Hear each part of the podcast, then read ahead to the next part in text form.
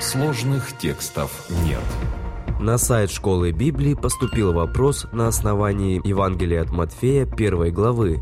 Почему есть противоречия в родословиях Иисуса Христа в Евангелиях, если сравнивать Евангелие от Луки и от Матфея? Отвечает пастор Андрей Бедратый. Действительно, в этих двух Евангелиях записаны разные родословные Иисуса.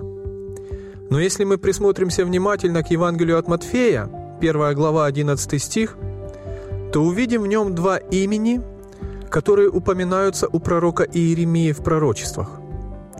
«За это так говорит Господь об Иоакиме, царе Иудейском, не будет от него сидящего на престоле Давидовом».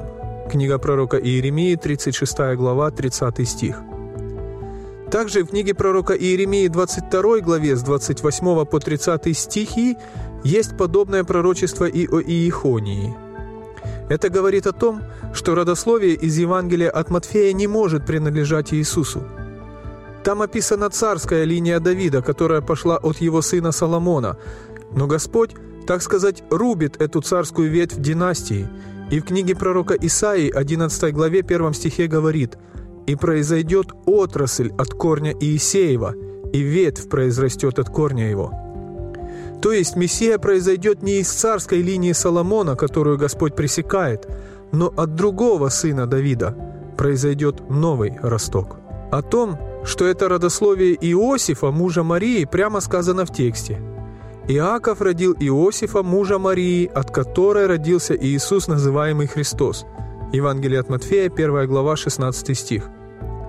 Но, как мы знаем, Иосиф, как отец, не имел никакого отношения к рождению Иисуса. В Евангелии же от Луки мы видим родословие Марии. Кроме того, мы замечаем интересную фразу. Иисус, начиная свое служение, был лет 30 и был, как думали, сын Иосифов. Евангелие от Луки, 3 глава, 23 стих.